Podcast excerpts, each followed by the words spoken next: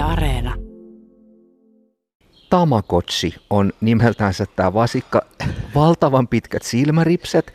Ja siis kun, toi, kun nämä, on, nämä vaguinaudat on tosi siroja, niin siis jos toi tulisi metsäpuskasta näyttäisi päätänsä, niin mä sanoisin, että tätä on metsäkauris. Siis tosi siro, pikkainen, äärettömän söpö, ja kun toi turkki on tommonen silkkinen, niin siis se tekisi vaan mieli ottaa se kainalo ja paijata.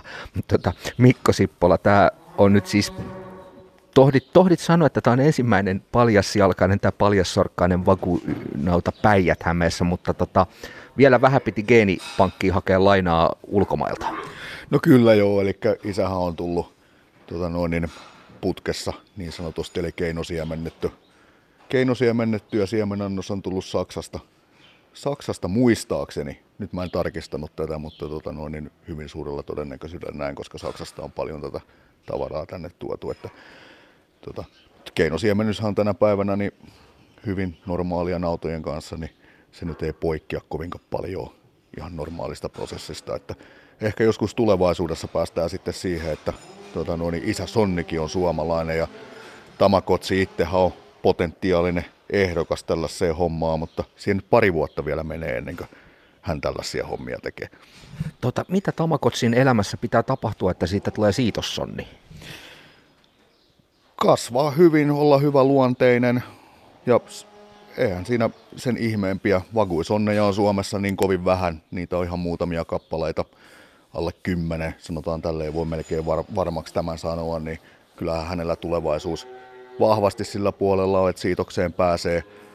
Ainoa ongelma on, että tota, ö, Emma on yhden ö, perinnöllisen sairauden kantaja ja nyt me Tamakotsistakin sitten otetaan – tota noin, niin genomitestit ja katsotaan, ettei siellä ole sitä periytyvää tautia, tautia siellä, että se tulee sitten rajoittamaan vaan sillä tavalla, että risteytyskäyttöön menee, vai, voi, voidaan käyttää isäsonnina, vaikka joku perinnöllinen sairaus olisikin, ja tota, puhdasrotu käytössä sitten niin aiheuttaa ehkä vähän ongelmia.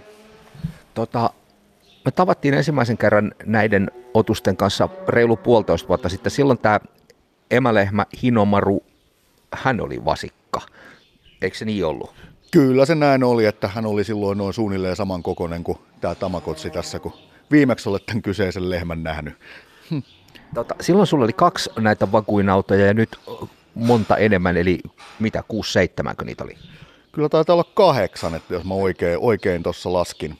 Ja tota, pikkuhiljaa tässä lisä, lisääntyy tämä, että niitä on vuosittain syntynyt useampi kappale, kaikki alkioista, että ne on tullut alkioina alkioina, jotka on täällä siirretty noihin sarola- sarolaislehmiin ja ne on sitten poikineet sen alkio, alkiovasikan. Ja, tota noin, niin tämä on nyt sitten ensimmäinen tämä Tamagotchi, että mikä on ollut puhdasrotuinen vagui-lehmä ja siemennetty puhdasrotuisella vaguisonnilla ja se on sitten poikinut tämän puhdasrotuisen vasikan.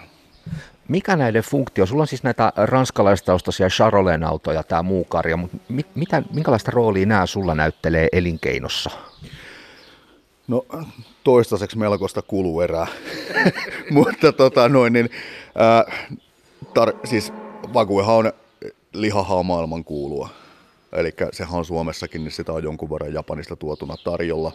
Australiasta tuotua risteytyslihaa ja nyt saadaan pieniä eriä, on saatu suomalaista risteytyslihaa pikkuhiljaa markkinoille.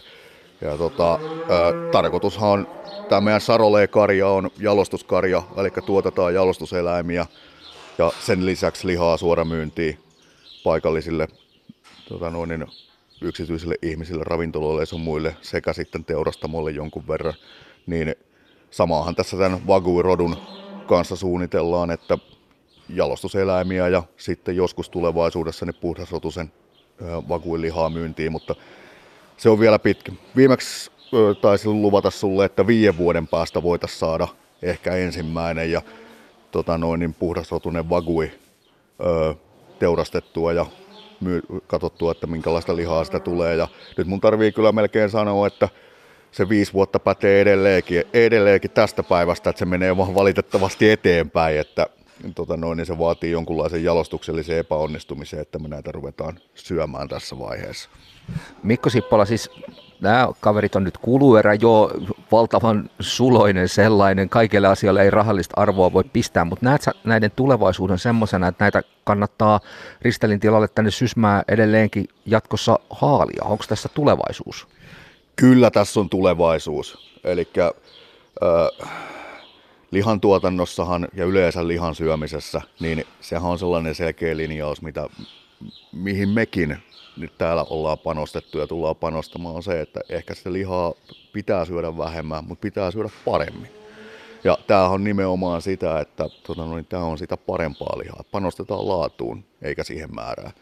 Et onhan se niin kun, ihan selkeä, selkeä asia ollut tässä jo vuosikaudet, että mihinkä tämä maailma niin menee.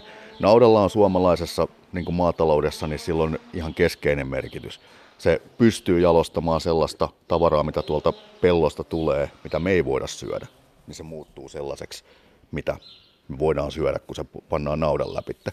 Ja ihan selkeä juttuhan se on, että tota noin, niin tästä tämä on niin kuin semmoinen asia, mitä meidän panostetaan laatuun.